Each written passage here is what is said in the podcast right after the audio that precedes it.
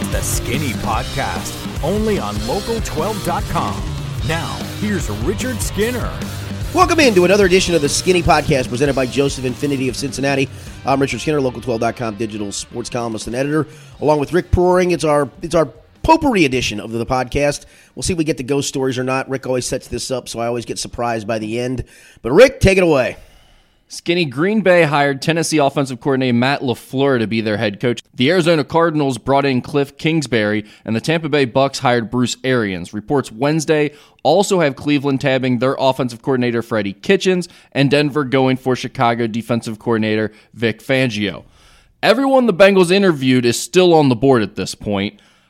Is it a good sign, in your opinion, that the Bengals guys are still on the board, or do you think it's concerning that none of the coaches that they're interested in got named the head coach elsewhere already. I, I think I think there's there's twofold to that. I think it is a good sign, I guess, in the one hand because it's the guys you identified, and you still have your choice of those guys. You're not taking your fifth or sixth choice. All right, that's the good thing. I do think Eric Bieniemy is interesting and might have been in play if he wasn't still coaching for some of these other teams.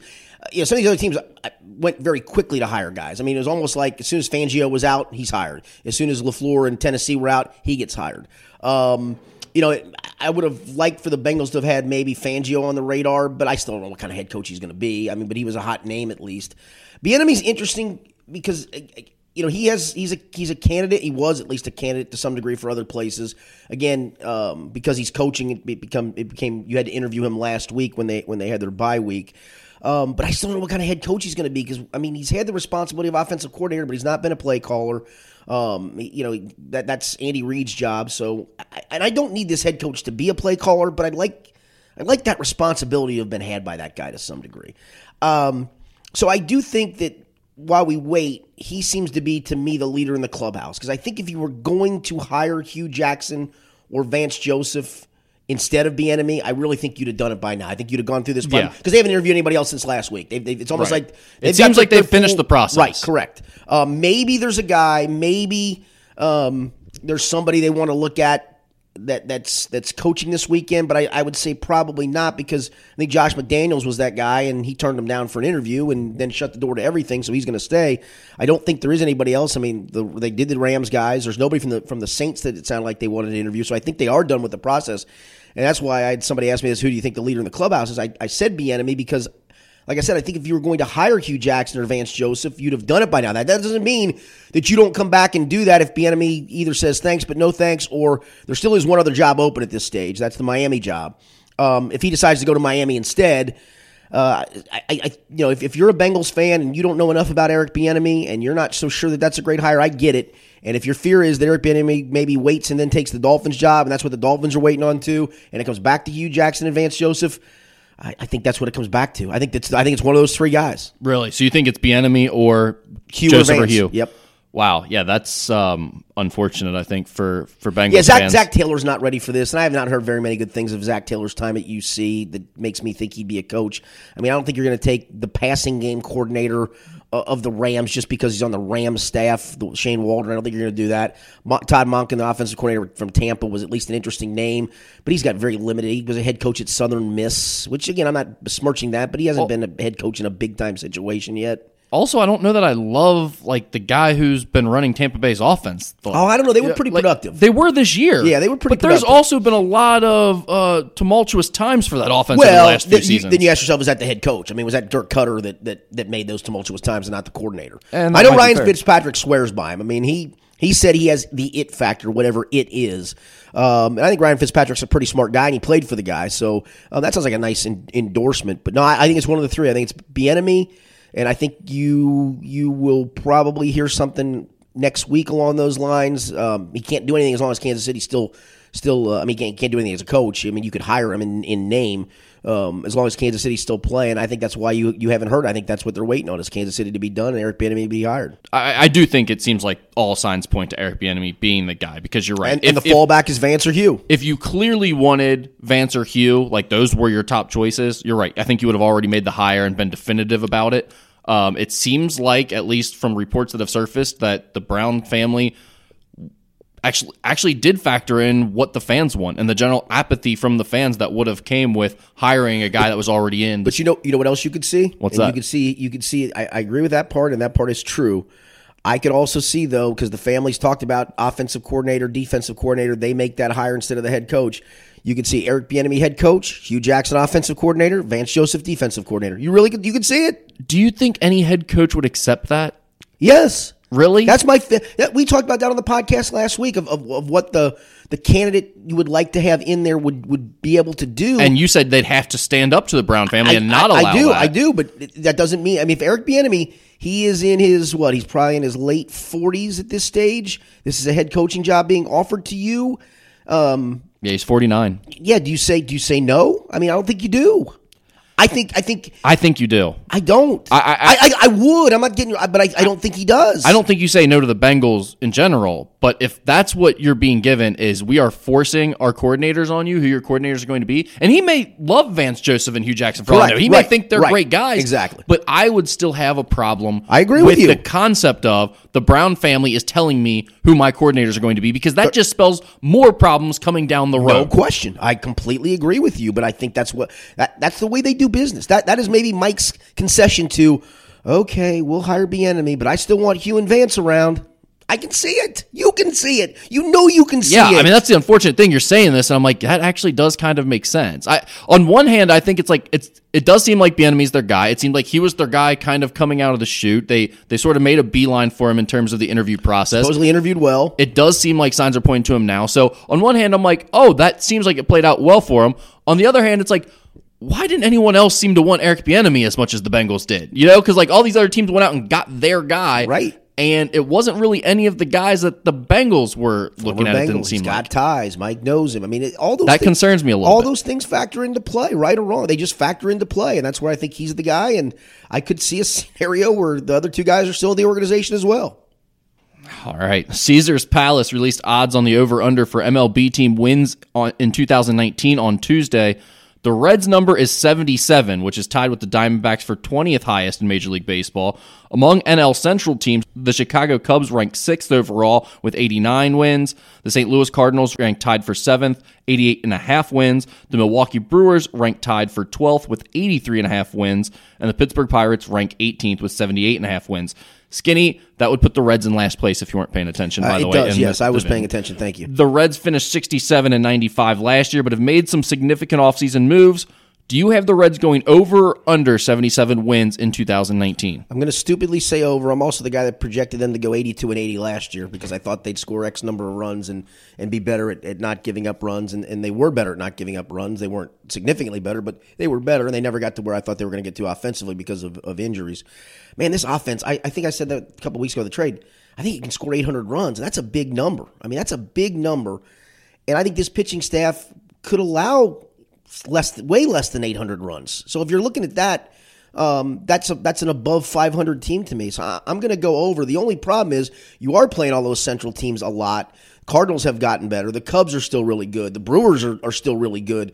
Um, And the Pirates think bad. Pittsburgh, Pittsburgh's okay, but I mean, they're basically the Reds to me. I mean, they're yeah, I right think there the Reds with have the a better roster. I think the Reds have a better roster. I mean, they're going to have to prove it at I some know, point. right? Agreed. Um, I'm taking the over. Uh, to answer your question, I'm taking the over. What about you? I'm going to take the over two, but I don't know that I would go over like 81. I don't know that they're going to Well, be. you don't got bu- much wiggle room between 77 and 81. That's man. what I'm. That's what I'm saying. I think that line is very good because I think it's right there. I do think they can make it over 77 number. Um, I think they'll be better than the Pirates. I I think they will edge them out. I think they'll be better than the for Brewers, fourth. too. I really do. I, I don't see that at all. I don't think they'll be better than the Cardinals or the Cubs. I mean, the Brewers that. won the division I last year and may have the best, uh, the the most talented roster coming back. I don't know. I think St. Louis made a lot of good moves in the offseason. They I- did. I, love the Cubs roster. They did, but uh, the Brewers the Brewers had an impressive season last No, year. I I'm not ready to write they- them off, and I'm certainly not ready to fair. think the Reds are a better franchise than them all of a sudden. No, no, no, no. But man, 77. It, it sounds simplistic to think that they can go over that number, right? But I mean, That's what I'm saying. They haven't gone over 70 in five years. This is my point. So I think they can do over 77. I'm going over. I'm going over. but I still think they're fourth in the division, and that probably puts them around 78 to 80. Going 84 78. Doing it right now. Fair enough. Maybe calling 85 77. Going right now. I do not think they, they get over 500, but I do think they get over 77. Your wiggle room ain't much, brother. No, That's it's all I not. can tell you. That's it's a good line. Vegas is pretty good. Vegas is pretty good. I mean, don't forget, we all made fun of the Bengals win total of what five, depending on when you got it, five and a half, six, six and a half. Thought that they'd soar over that four and one start. Oh, Vegas is so how stupid are they? Right on the money. Right on the money. The Associated Press's 2018 NFL All Pro teams were announced on Friday, and the Bengals were the only team in the AFC North Division without an NFL All Pro on the roster.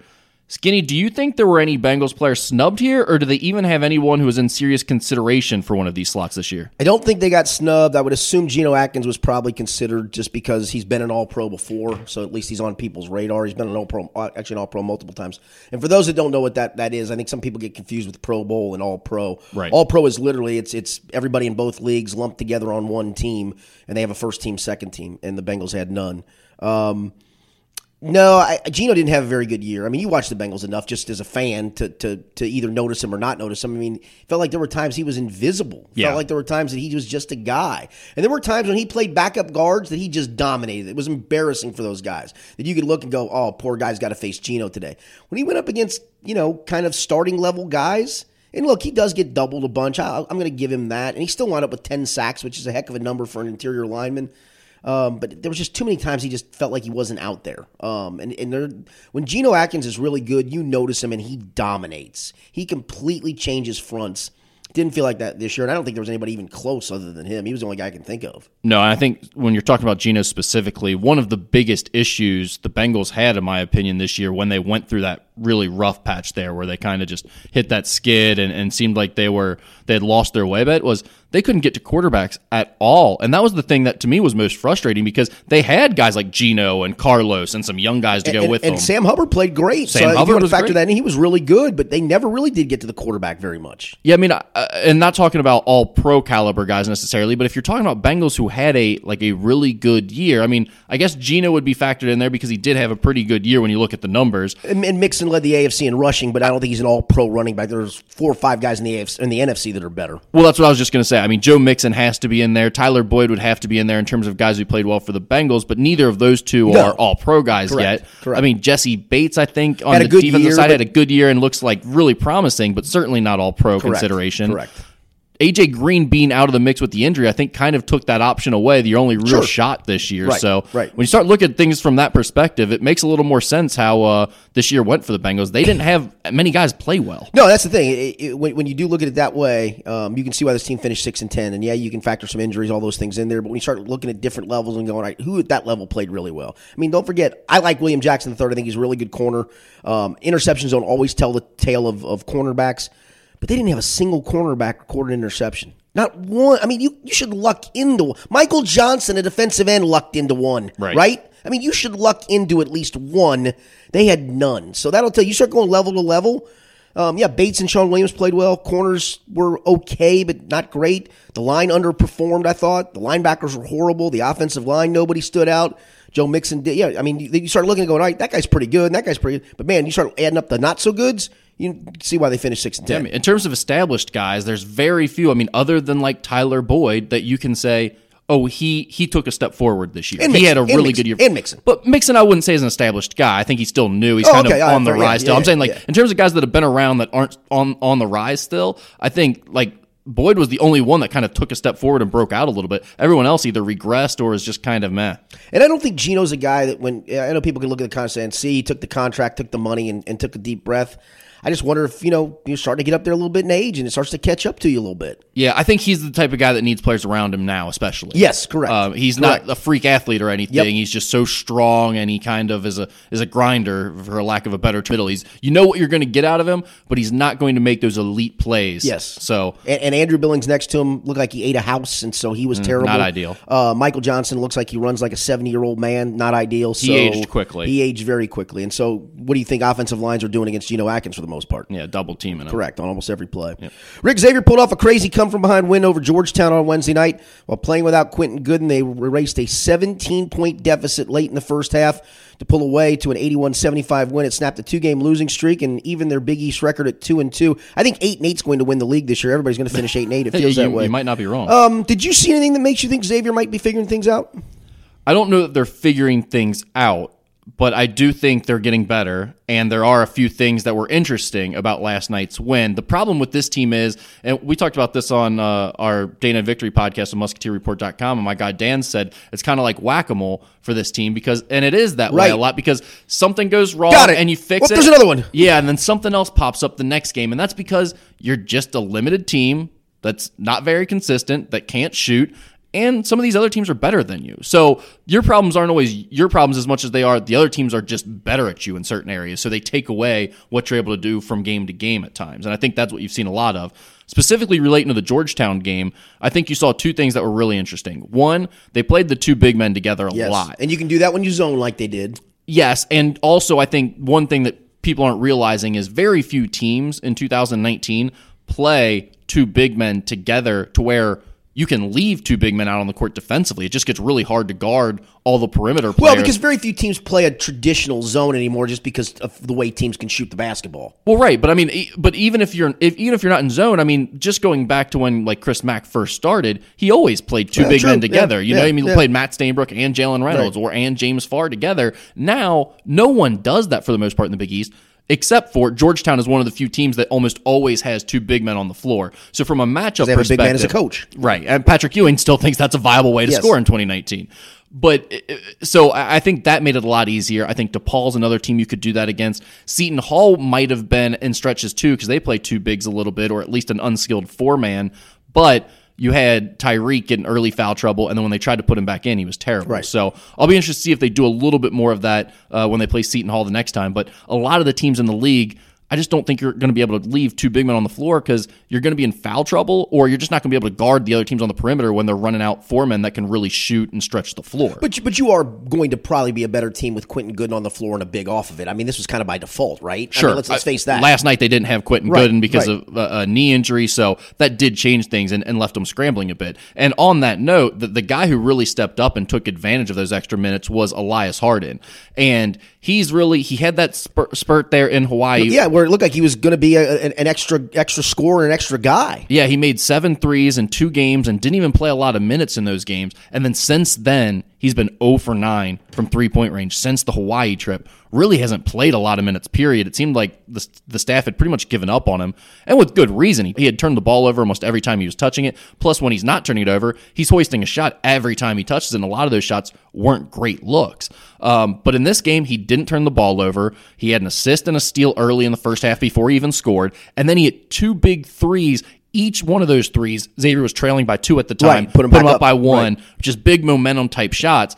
I thought he really showed them something to at least say, look, this season is obviously hasn't gone the way anyone wanted it to. Uh, they they have a lot of issues and they don't have any depth. At least he showed some signs of life that to, to say the coaching staff, hey, don't forget about me. Throw me in another time or two as we go along in this thing, and and maybe there's still some upside. Well, here. that's what I wonder because they had to do it by default, right? I mean, your, your, rotation was is short anyway. Even if Right. Quentin Goodin plays, is he a kind of kid that, that literally does look over his shoulder for every mistake and, and worries about that kind of stuff? Where last night he realized they can't sub me out because they ain't got anybody else. I'm just going to play through this stuff.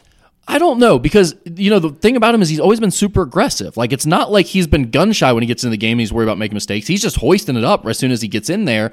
And also in this game, it's not like there wasn't another option. Keonte Kennedy has Yeah. been getting more minutes than him recently. Now, granted, they don't seem to want to play Keontae at the point, and Elias didn't play any point either last night because Paul Scruggs played all 40 minutes. I thought he was great. I thought he was he great. was really, really good, and and a warrior to stay in there for 40 minutes. But I think Elias maybe gives they feel like is more of a ball handler than Keonte at this point, though I don't know why with all the turnovers, but maybe that's why he got a little extra time.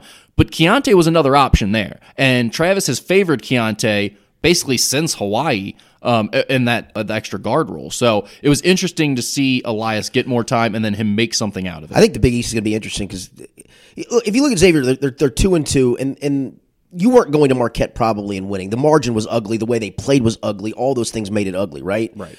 Seton Hall game was winnable. It was a 50-50 game at the end. You didn't win. I, I mean, they could very easily be three and one. You'd be thinking, man, what a great start. Yeah. I think these are the games you got to keep winning. The games that are that are the the winnable home games, and maybe a winnable road game like a DePaul, which they've already played. Maybe even going back to Georgetown. Um, it, it, it, it Georgetown will likely be favored, and, and probably rightfully so. I think if you can do that, I still think this team finds a way to get to 500 in the league, or maybe just below it. Maybe I'm pipe dreaming this. outside of the game at Villanova, at Marquette was probably the next hardest game Yes, on your whole yes, slate. yes. And and quite honestly, the way Marquette played, had Xavier played well at all, made just a couple of shots, they could have been right in that Right, game. right. So um, again, I keep using this term, uh, but.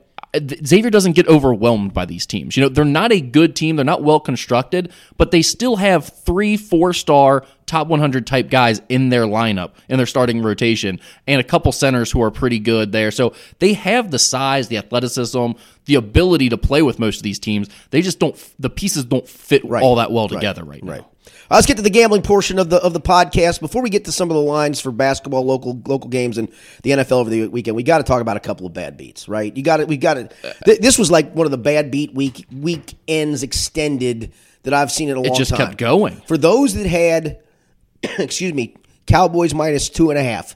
In a normal game scenario where a kicker's not hurt, Seattle is going to kick an extra point to make it a three point game because it's the logical thing to do, uh, correct? You would think. Can't do it because kickers hurt, so they have to go. They have to go for two. What happens when they go for two? They make the two point conversion, lose by two. If you had Dallas minus two and a half, that is an awful, awful beat.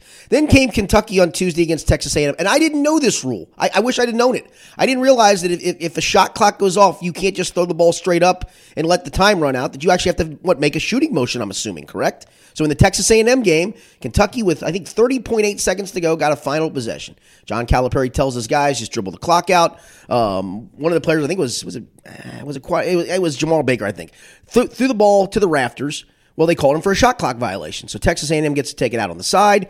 Depending on where you got the spread, I saw it early in the day at 14 and a half. Kentucky at the time was up 14, so that wouldn't have mattered, but I know some people got it around 12 and a half or 13. So at that stage, you're thinking, whew, Kentucky covered by by just barely, but boy, they covered. Well, Texas A&M has 0.8. They get it in, hoist a half-court shot, make it, lose by 11. Bad beat. Brutal. Then comes Creighton and Marquette. One of the worst beats, just general beats in a long time. I mean, just one of the worst games to lose for a college team that I've seen in a long Let time. alone. So Marquette is a, or actually Creighton is a three point favorite. Maybe two and a half, depending on where you got it. They make two free throws. So let's just say you got it at two and a half. You got lucky and got it on the downswing at two and a half. And, and you you sweat out the free throws at the end, right? It's a three point game. You're trying to get it away from where somebody throws one in at the buzzer and you lose. well, Mark or Creighton makes two free throws to go up 580, 580 with 7.8 seconds to go. Down down comes Marquette. You're like thinking, man, don't hoist a three. Don't but they but you know they got it. So they hoist a three. Miss it so badly that it lands in a Marquette player's lap right by the bucket. He tries to lay it up, no good. Gets his own rebound, lays it back in. Three point game with point eight. And you're thinking, whew, barely survived. Thank God he didn't make the three, and thank God that guy decided to shoot a layup. Well, then Creighton, hey, what a great win for you at home, right? You're going to survive this. They throw a pass length of the floor, and Creighton player decides, I can't touch it. I don't want it to go out of bounds off of me. When all he has to do is touch it, Rick, and what happens to the clock? It, go, it takes away. It's gone. Yeah. He decides not going to touch it. So where does the ball get inbounded? Back under Marquette's basket. right where it was. Throw in a three at the buzzer, and Marquette goes on to win in overtime. I mean, that those are those are three crazy bad beats. Yeah, and it's hard to say. I saw like one of the guys who covers Marquette calling it the best college basketball game he's ever seen. It's hard for me to agree with that when you saw it the way it went into overtime with one of the dumbest plays in college basketball history. More, I mean, I- I'll ask you. I guess that's the part that bothers me. And you can blame maybe McDermott and say, "Why are you throwing it the length of the floor to have something like that?" no, happen?" that's exactly what you should do. I, I agree. I'm just I'm I, I'm trying to put two scenarios for people seeing this. Go, why why are you doing that? Because all your player has to do is touch it. I'm going to guess in the huddle he even said, just make sure you touch it. yeah, I'm even, guessing. Even if you don't waste the rest of the clock, if you just knock it out of bounds on the other end of the court, That's they're it. not getting a shot off. Correct. The time would have run off anyway. I mean, at point eight, it was going to run off. You would anyway. hope. The, the thing for me is, can the kid not even be somewhat court aware or pay attention in the huddle? I mean, is that what it is? Is, a- is a kid not paying that any attention in the huddle? I- this might have been something that wasn't actually directly addressed because if you're playing basketball at this level, it has to be common sense. I would hope. like skinny this is stuff you've talked about with your grade school teams that you've coached i i taught to like grade school girls teams i coached like it's unfathomable to not know that this is something you do in the sport A lot of them don't. I'm telling you, a lot of them don't. that's mind numbing i is- don't know about is. a lot a lot at this level high major division one basketball don't know that I don't. If I, I, gets- I talked to Division One college head coach a few years ago, um, and I said, "Man, I'm having a hard time with my guys screening properly." I said, "What can you do?" He goes, "Ha, that's funny." He goes, "My guys don't screen very well either." And I thought, Wait, whoa, wait a minute. Your guy, wh- Skinny. seriously? The difference between running proper screens the way a Division One coach wants them to be run, which is subjective, versus True. not knowing that if True. you touch, Uh, don't touch the ball, it's going to be inbounded directly at, underneath the basket. I the think basketball spot. IQ across the board isn't very high. But again, that's not basketball IQ to me. That is like a simple basic. It's like not knowing over and back or not knowing out of bounds exists. It's it's a basic rule. Well, I, It's not knowing you have to hit the free throw the rim on a free throw. okay, I, I, I'm, And that I'm I with just you. that I- I, just can't imagine happening at this level. I, I would agree with you. I, I, I'm kind of having a hard time with it myself, but um, just a dumb, dumb way to end the game. I mean, the best was. part is you watch the guy literally pull his hand away, like, "Oh, I can't touch that ball." Yes, son, that's exactly what you were supposed to do. Knock it out of bounds. Ay, ay, ay. All right, let's get to some spreads, Rick. All right, starting on Friday night at 7 p.m., the Wright State Raiders come to NKU in a battle of preseason number one versus number two. The Norse, according to KenPom, are favored by seven in that game. The total is 139. I just want to point this out real quick. The total for the NKU game, the UC UConn game, and the Butler Xavier game, 139 for all three games this weekend, which very weird. I feel like it's a sign you should go all the same way on all those games, but I'm just not sure if it's over or under. Yeah, come on, KenPom. Give us a little better number. Now, I think NKU absolutely houses Wright State. I think because of the fact Wright State was favored to win the league, because um, because NKU NKU is just a better team. Um, I, I, you know, they, they had the loss to Oakland, but came back to the two nights later to, to boat race Detroit. The fact it's at home, I'm going to go NKU 81-64. I'll take NKU in the over. I can I can refrain from making a pick on this game after what happened last time, Yeah, right? yeah, you, you can. Do you you want to No, take a stab anyway? You I- want to take a stab at the total at least? Yeah, no, I think it goes over.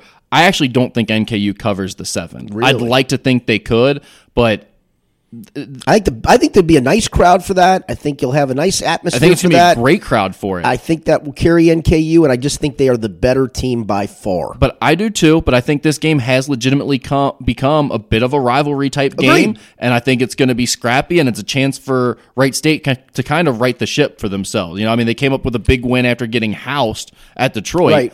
So um, I think they're trying to build some confidence, and this would certainly be a way to do that. So I'm expecting a close game. I do think the Norse will win. At least I certainly hope so. John Brannen in that locker room is going to tell his guys they were picked to win the league ahead of us. It's time to, for some payback. Is that your John I can't get as deep, I can't get as deep as John. Yeah, no, you really can't. It's That is, impossible. uh, It's impossible for anybody He to sounds like a rock star. He really does. You sounded like Sling Blade or something. oh, I like them French fried taters and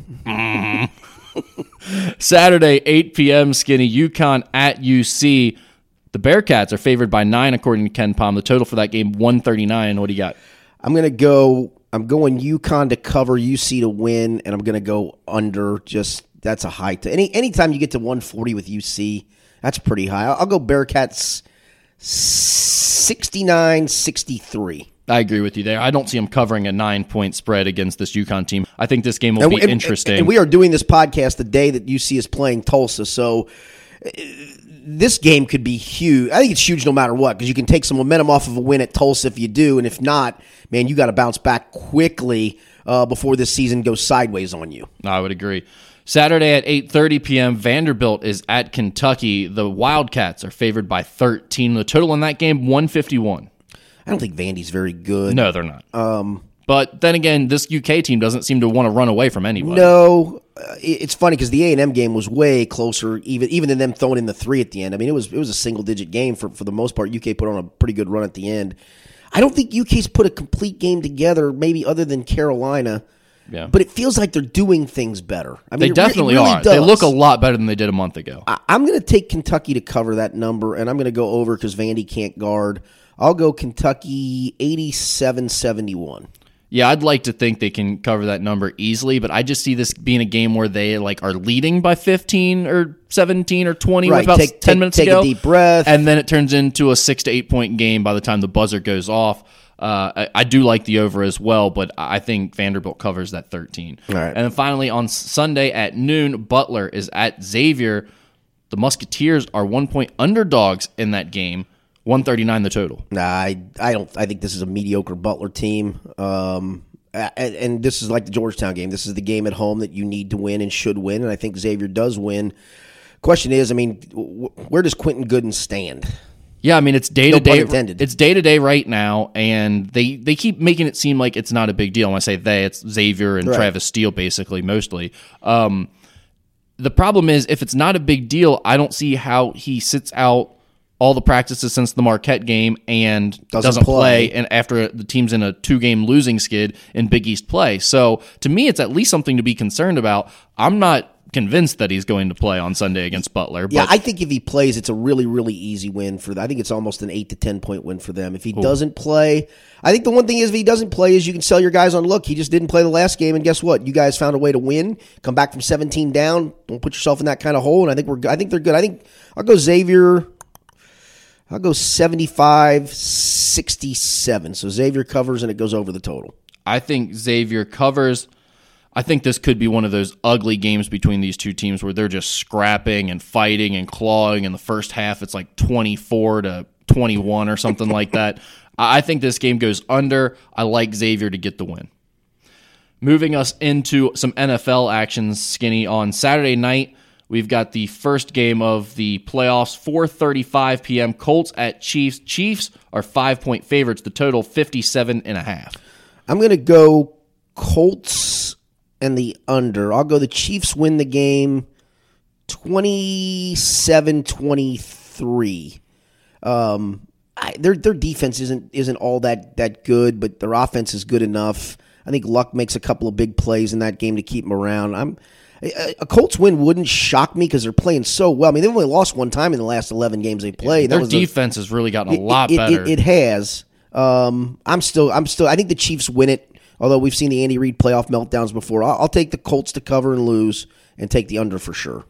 Yeah, I'm I'm kind of with you on the uh, Andy Reid meltdown train. I, I'm going to go that more so just for that narrative to stay alive. I think the Chiefs are good. I think Pat Mahomes is awesome, but I I think the Colts are are going to surprise some people. And this this line is seems like a little bit of a sucker's line there at five. It does. I mean, five's a weird number because Yeah. it never.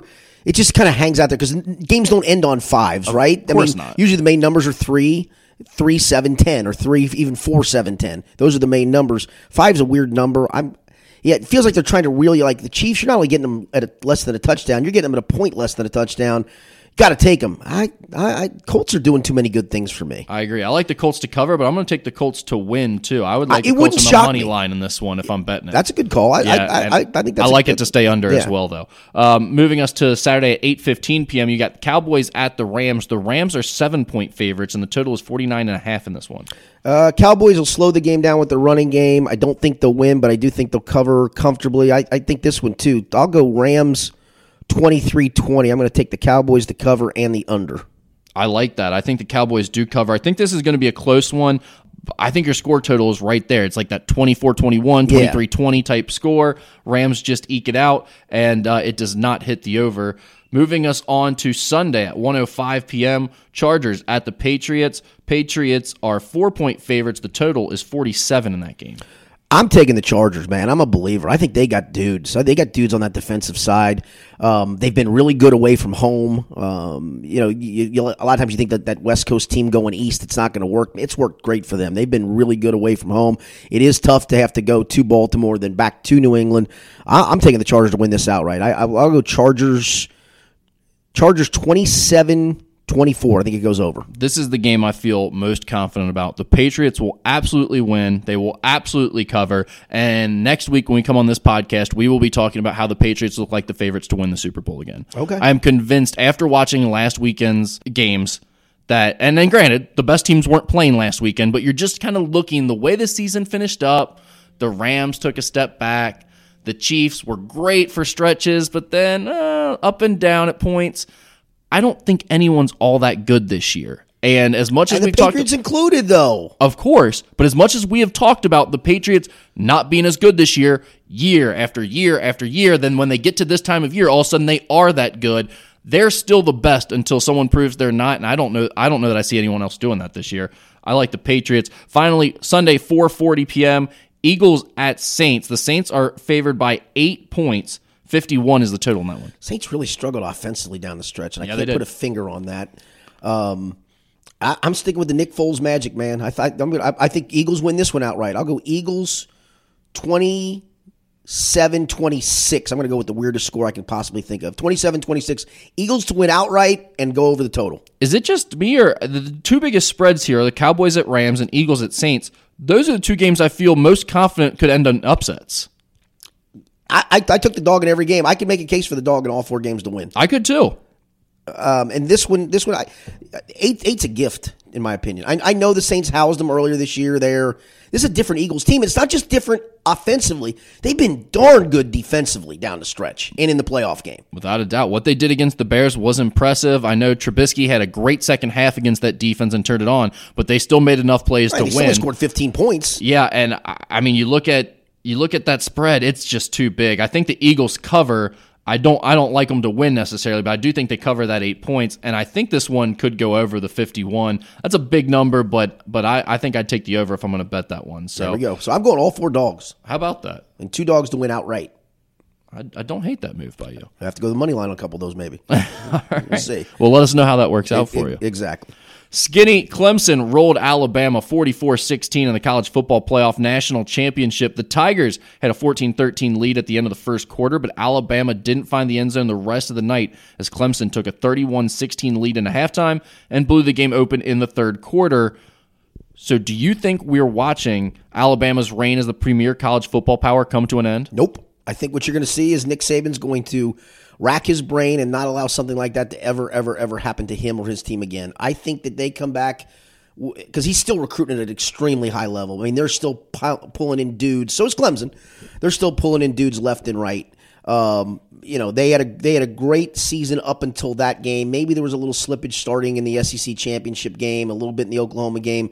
I think he'll fix that. Whatever it takes to fix that, I am confident Nick Saban. I think he this will burn deep for him enough to make make whatever corrections need to be made. I think we're going to see Alabama keep rolling this as long as Nick Saban's there coaching the Alabama Crimson Tide. I think you're absolutely right. And, and the thing you look at is Nick Saban is not a guy that's going to ride off into the sunset and say, I- I'm worried about my legacy and I'm going to retire while I'm ahead or anything like that. That guy's going to die coaching Yes. or at least being involved with the sport. Someone's going to have to force him out. He's not ready to give up. And last I checked, 2019, you know, has the number one recruiting class in the country?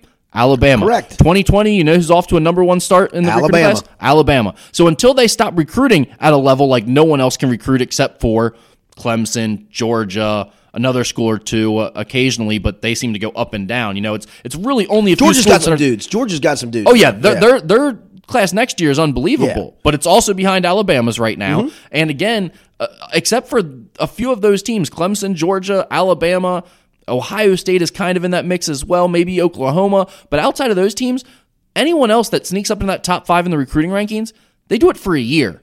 And then they cycle back again in 3 or 4 or 5 years.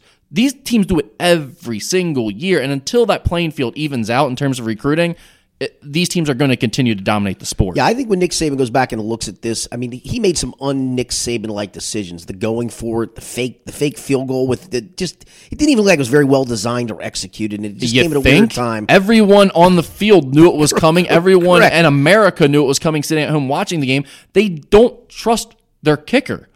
So Right. you're not going to kick a Right. long field goal, and then even after Clemson comes out in a field goal safe formation, clearly expecting you to fake Yeah, it. take your time out or something. you still kind of look at each other like, "Hey, are we actually going to run this still?" Because they know it's coming, and everyone's just kind of like, "Yeah, go ahead, just try it, give it a try." Our kicker's a good blocker. Go ahead and let him be the lead blocker on I mean, this just, play. Just run a play. You're Alabama. You have the most talented athletes in the country. Give those guys a chance. Yeah, I he's going to fix this. I'm just telling you. It was it's it's a it's a two and a half quarter meltdown. It's not a season long or a program long meltdown. It was a two and a half quarter meltdown against a team that's really good. And even if he doesn't fix it, I'm sure there's enough bags in the state of Alabama to find a way to get the right players in that. Game. There's that too. Which skinny this this whole situation kind of brings me to the next que- question, which I'm really curious to get your thoughts on. Which team in the history of all sports had the most impressive dynasty, in your opinion? Man. If you go way back, I mean, those Boston Celtics, Red Auerbach teams, but that was a different NBA then, right? I mean, it was a different, different game. And that's They why I say on a different level. That's why I say most impressive. I didn't say I best because there's so many like different hockey teams or, or Correct. or old basketball teams where you can look at and say they dominated the sport, but it was different with no free agency. All and- right. The most impressive to me is what New England has done over the last 16 or 17 years it. in a league that that is that has built for parity. It's built for It's parity. Built right. for parity. No one else can sustain it in this league. Yeah, I mean they are literally in the conversation to win the Super Bowl every single year since what 2001 whenever they won the first one of this this run. And there's no there's nothing else like that in, Correct. in this era of sports where free agency and guys are, are forming super teams and leaving and i'm not just talking about football i'm talking about nba i'm talking about major league baseball like no one else can keep a roster together and it's not even like the patriots are keeping No, one right, that's together exactly what I was gonna they've say, kept yeah. a quarterback and a coach together and they've replaced all the other parts and they still find a way to be in the conversation every year it's unbelievable I was thinking the exact same thing. I, I really would love to know. I, I mean, I could do this. I'm not going to do it because it would take hours of time. Wonder how many guys on both sides of the ball on, on 53 man roster since Tom Brady's been there. How many different guys have played for the Patriots since Tom Brady and Bill Belichick? have been bet there? done that research. I bet you they have too. It's probably It's got- out there on the internet. it's I don't be- care enough to look it up. Correct. I don't either. But yeah. you got to admit, it's got to be a probably a high number, correct?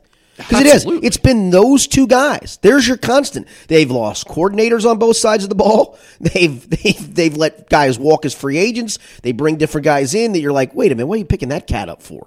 Why are you picking up Rex Burkhead, man? Uh, I mean, for whatever it is, it, to me, it's just in a league in which I mean, I, I- think in this town. I, Five playoff appearances in a row is a damn good run in this league. That's hard to do, man. yeah. It's really hard. Um, and, and we lose sight of it because the Bengals didn't win a playoff game in that in that in that frame, and I get it. But this team, it is. We're talking now. You're going on two almost two decades of this. of every year not being competitive, not being a playoff team, but being a legitimate favorite to go to the Super Bowl. Every single year. Correct. It, that's just in any sport now with the way they work and the way guys move teams and the way rosters turn over. That's hard to imagine. And I, I can't think of anything. I mean, you go back to the Lakers through the 2000s, it's like, man, LeBron was coming in towards the end of that. Like, there were some years where, yeah, they always kind of dominated the West uh, for the most part, but there were some years where they Right. weren't the best team. And, and I can't think of a year really where you can clearly point and say there was a better team in the AFC than the Patriots since 2001. I mean, you even go through those 2000s. I mean, you had the Pistons win it one year. You had uh, Spurs. Celtics, Spurs had had some good run. No, I mean, Yeah. th- this Patriots run is it's every freaking year. Heck, even a year when you lost Tom Brady, you went 11 and five with Matt Cassel at quarterback. I mean, it's incredible what they've done. It really is, and and uh, it's it's funny you bring that up because I was I was interested to see if you would maybe go to one of the older teams because there were some more dominant stretches. When Yeah, the the, Celtics stretch of the of the late 50s through the six, through almost through the entire decade of the 60s is insane. yeah, I mean the UCLA run is obviously ridiculous, but games in a again, row, but, but- again, I mean you could really just do whatever you wanted then in terms of recruiting. Well, and, yeah, you could do whatever you wanted. You also had less teams in the NCAA tournament. It was less of a. Totally different You literally played by region, and out west there was hardly anybody to challenge UCLA. So almost every year by default they were going to the Final Four, and you get to the Final Four, it, it you know a lot of different things can happen. And they they look they had guys. I mean, you you can just look at some of the dudes that are in the NBA or in the pro basketball in the basketball Hall of Fame. A lot of UCLA guys that that were that were great, but and it was an impressive run. But I just think New England what they've done at the professional level in a league in which you're talking about three year windows and maybe five year windows, and the window opens for the three years and then it closes for a couple years. That it's never closed on them. It just hasn't. Nope. The Arizona Cardinals hired Cliff Kingsbury. Kingsbury only had a 35 40 record as head coach at Texas Tech before being fired in November, but he was quickly scooped up in early December by USC to be their offensive coordinator, and the record didn't deter NFL interest. Before Kingsbury interviewed with the Cardinals, he also interviewed with the New York Jets for their vacant head coaching job, and the Patriots were reportedly interested in him taking over as offensive coordinator had current offensive coordinator Josh McDaniels gotten a head coaching gig. Skinny, what do you make of this Cliff Kingsbury decision? It seemed like it came out of left field to a certain extent. Do you like it? Do you think it's innovative? Do you think it's goofy? Where you come out on it? I think it's all of those. It is goofy because what what is his track record? It's 35 and 40. His defenses were terrible. Now look, it's Worked you're- with some talented You're quarterbacks. also you're also at Texas Tech, and I think that was the part of it. Is I think he's getting some credit for Baker Mayfield a little bit because he was at Texas Tech initially. I think he's getting some credit. Uh, obviously for Pat Mahomes, and maybe rightfully so. And in, in the NFL right now, it is a head coach quarterback league, and you better have a good relationship and the ability to develop the quarterback and um, if they think he's the guy to be the Josh Rosen whisperer, I get that part of it. But I just don't. I don't. I just don't. Don't you kind of question why he didn't win at a higher level when he had Pat Mahomes? Now that we're seeing how well, good Pat they, Mahomes is, they scored at a high level. Though. They did. I mean, th- their their whole issue's been they, they were so bad on the other side. It's of the ball. always been that I mean, my good. The one. Pat Mahomes Oklahoma game the year because Joe Mixon played it, and we actually talked to him about it this year when uh, when Mahomes was going to go up against Baker Mayfield because Baker Mayfield was a quarterback. I mean, I think they they had like 800 yards, but still lost the game. I mean, Right. That's impossible to me. But that's that's sort of my point though. Don't you doesn't that concern you a little bit that you have something that's that talented, that transcendent, and you couldn't figure out a way to scheme enough the rest to, to get I- I- I mean, I know football is a different sport in that way, where if you're that bad on one side, You're you're bad. Your And offense can't really come out and make tackles for you. Yes, correct. And But I think still, I think what what you do in the NFL is, um, you know, it's not like you're trying to out recruit Alabama here. You're trying to draft better than other teams, but you're not out recruiting somebody for guys, and so you're not having to lure people to Lubbock, Texas. What you're doing is you're picking them to come to Phoenix, Arizona, or Glendale, where, where they play. Um, so that's on your front office to get that other side of the football right. And I think they really think that look, this guy is going is a great quarterback guru. He's going to make Josh Rosen better, and when he makes Josh Rosen better, he's going to make our whole football team better. And that that part I get. I just think. Man, what did you really accomplish as a head coach, and where did you cut your teeth to become a head coach, one of 32 in that league, which is hard to do? I do like him going outside the box because let's face it, we've talked about such a recycled league. You've seen some of these hires. I mean, Freddie Kitchens went from not even being the offensive coordinator of the Cleveland Browns to becoming offensive coordinator on an interim basis to And become the head coach. head coach, yeah. You know, Vic Fangio was was kind of outside the box because he, he hasn't been a head coach. Um, you did see Adam Gase looks like he's going to get the Jets job, um, but I would have to say that honestly, I, I can't. I mean, Ryan Tannehill sucks, and that team was terrible. I don't know if that was Adam Gase issue. Um, they think that he can turn Sam Darnold around, so I, I I get the hire on that part. I just, man, I think you needed to you need to make your bones a little more than that. But good luck to you, Cliff. I would think so too, but I, I will say I am intrigued. It does pique my interest. It does get me excited to watch Arizona Cardinals football next year. I mean, this is an interesting hire. Best looking head coach. well, and he the guy has the it factor. He does have the it like factor. he's a good looking guy. He seems like a celebrity when he walks into a place. I mean, he is he's got it going on. I could definitely see him. And again, this is why I don't understand. I know it's Lubbock, Texas, but how could this guy not recruit a linebacker? How could he not recruit someone that could get him a stop? I'm with you. It just doesn't make sense to me. Something seems Have- off here's about my him. question for you. At the same time, I like the hire. Have you been to Lubbock, Texas? No, Okay. Would you want to go to Lubbock, Texas? There's, but uh, you just answered my question.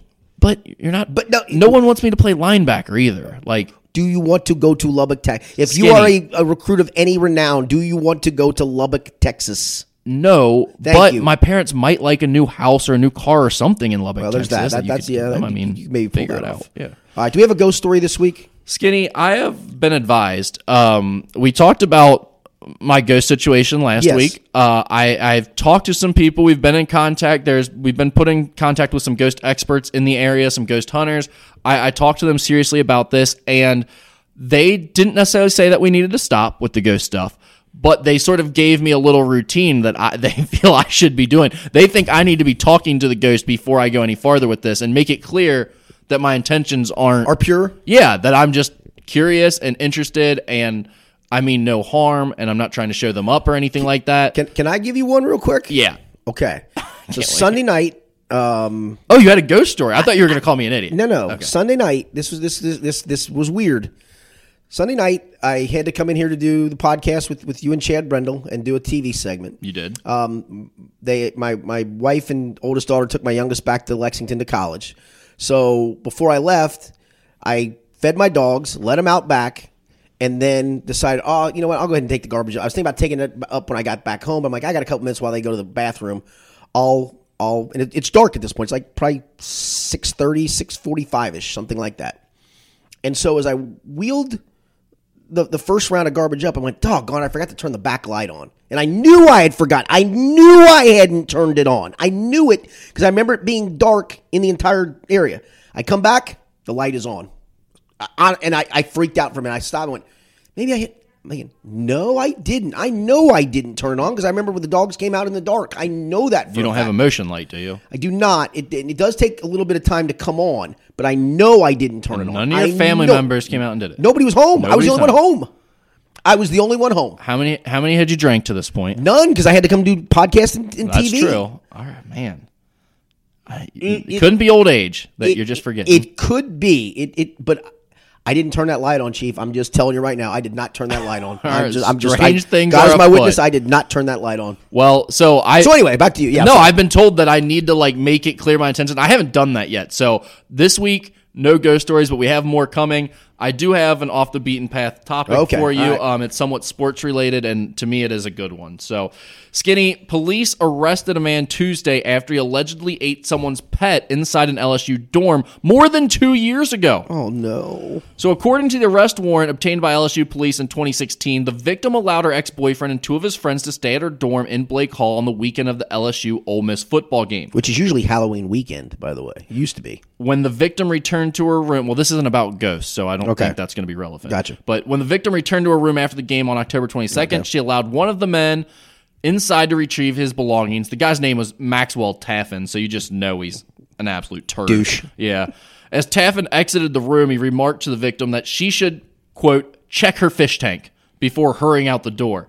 When the woman checked the tank, she noticed her pet fish was missing. She later showed police a photo she received from Taffin's phone following the encounter, which showed feces in a toilet accompanied by the text, Found your fish. Wow. So LSU later spoke with the man who was 18 at the time. Arrest records say he admitted to swallowing the victim's pet. He said, Yeah, I'll be honest with you. I ate the victim's fish.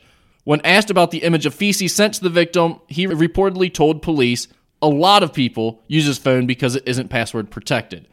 He uh, was supposed to appear for a criminal summons, but failed to do so. Police finally just now caught up with him. He's now 21 years old, and he was booked on charges of cruelty to animals and improper telephone telephone communications over two years after the incident happened. Skinny, break this one down for me. All right. The, the thing that stood out to me the most is why would you allow your ex boyfriend to bring two of his boys and stay in your you're you're inviting trouble on many fronts there. yeah, clearly she wanted to hook back up. With I think the I honest to goodness I think the least of your worries was him eating the fish at that point. totally. I mean, some bad stuff could have gone down. Yeah, I I mean, I hope you like threw away your sheets and everything else because God knows what they did Ex- while exactly in your dorm without Exactly. you. Uh, so, so that's point one. What type of fish was this? Like a goldfish? That's what because like if it's a goldfish, you can live with. that's what I'm saying. Who cares? But if- what are you calling the cops? I mean, you don't have a pet bass, right? You don't have a pet catfish. I'm trying to think what, what fish would you want Well, I mean, eat? some people have some night. Well, no one wants to eat the fish. He was doing it to be like.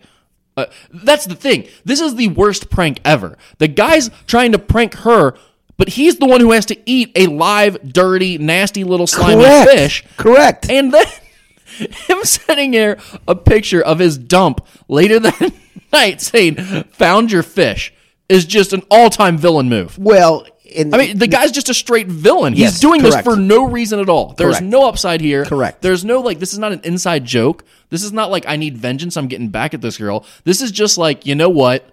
I'm going to eat your fish and then I'm going to taunt you about it. yeah, but again, Psycho move. well, psycho move for her though to also allow him to stay there, ex boyfriend. That that Who's, no. who's crazier? Fish eating guy who Or her. dumps and takes the picture, or her for letting the ex boyfriend and two friends two stay dudes there in. for a football game? yeah, I yeah. That, that, shame on her. Well, here's the poor thing. little fish though. Poor I would guy. I would say like, oh, maybe this was just like a good friend group and think, you know, the the two broke up but everyone's still kind of friends. But here's the thing. You don't call the cops on the guy for eating your fish if you were like good friends. yes, correct. So these are clearly and just he some and, and he obviously idiots. has some kind of harbored resentment towards her by what he did. maybe. I don't I don't like this is such a psychopathic move. The the text of his dump I mean He's like, yeah, I'll be honest with you, I ate the fish. wow, you found a good one there, man. also I, I also like the fact But when you said pet initially, I'm like, man, don't tell me he ate a dog or a cat. I also like that the guy was willing to admit to everything. Yes, other I than ate the, the dump. Other than the dump. yes, I ate the fish, and and yes, I did all of this, but that dump might not have been mine on the phone. No, that was the- because that's the- someone, a lot of people use my phone. I don't password protect. That's the it. cap off to the prank, dude. I mean, that's the that, that, that's the that's the payoff. That's the payoff move. no. That's where you thought you were doing something funny, and then all of a sudden it, got became real. a legal Yeah, matter, yeah. and you were like, "Uh, Yeah, I uh, didn't- I didn't do that. Well, every, everyone has access to my phone. I don't. I don't even have a password on it. Yeah, idiot. Good try, my man. I love it. Good stuff. All right, we will be back, back next week with some more, maybe ghost stories. Found your fish. We'll see. Hopefully, hey, everybody check your fish tank if you've got one at home. And don't let your ex boyfriend or ex girlfriend around it at any point in time. Psycho. For Rick Broering, I'm Richard Skinner. It's been the Skinny Podcast presented by Joseph Infiniti of Cincinnati.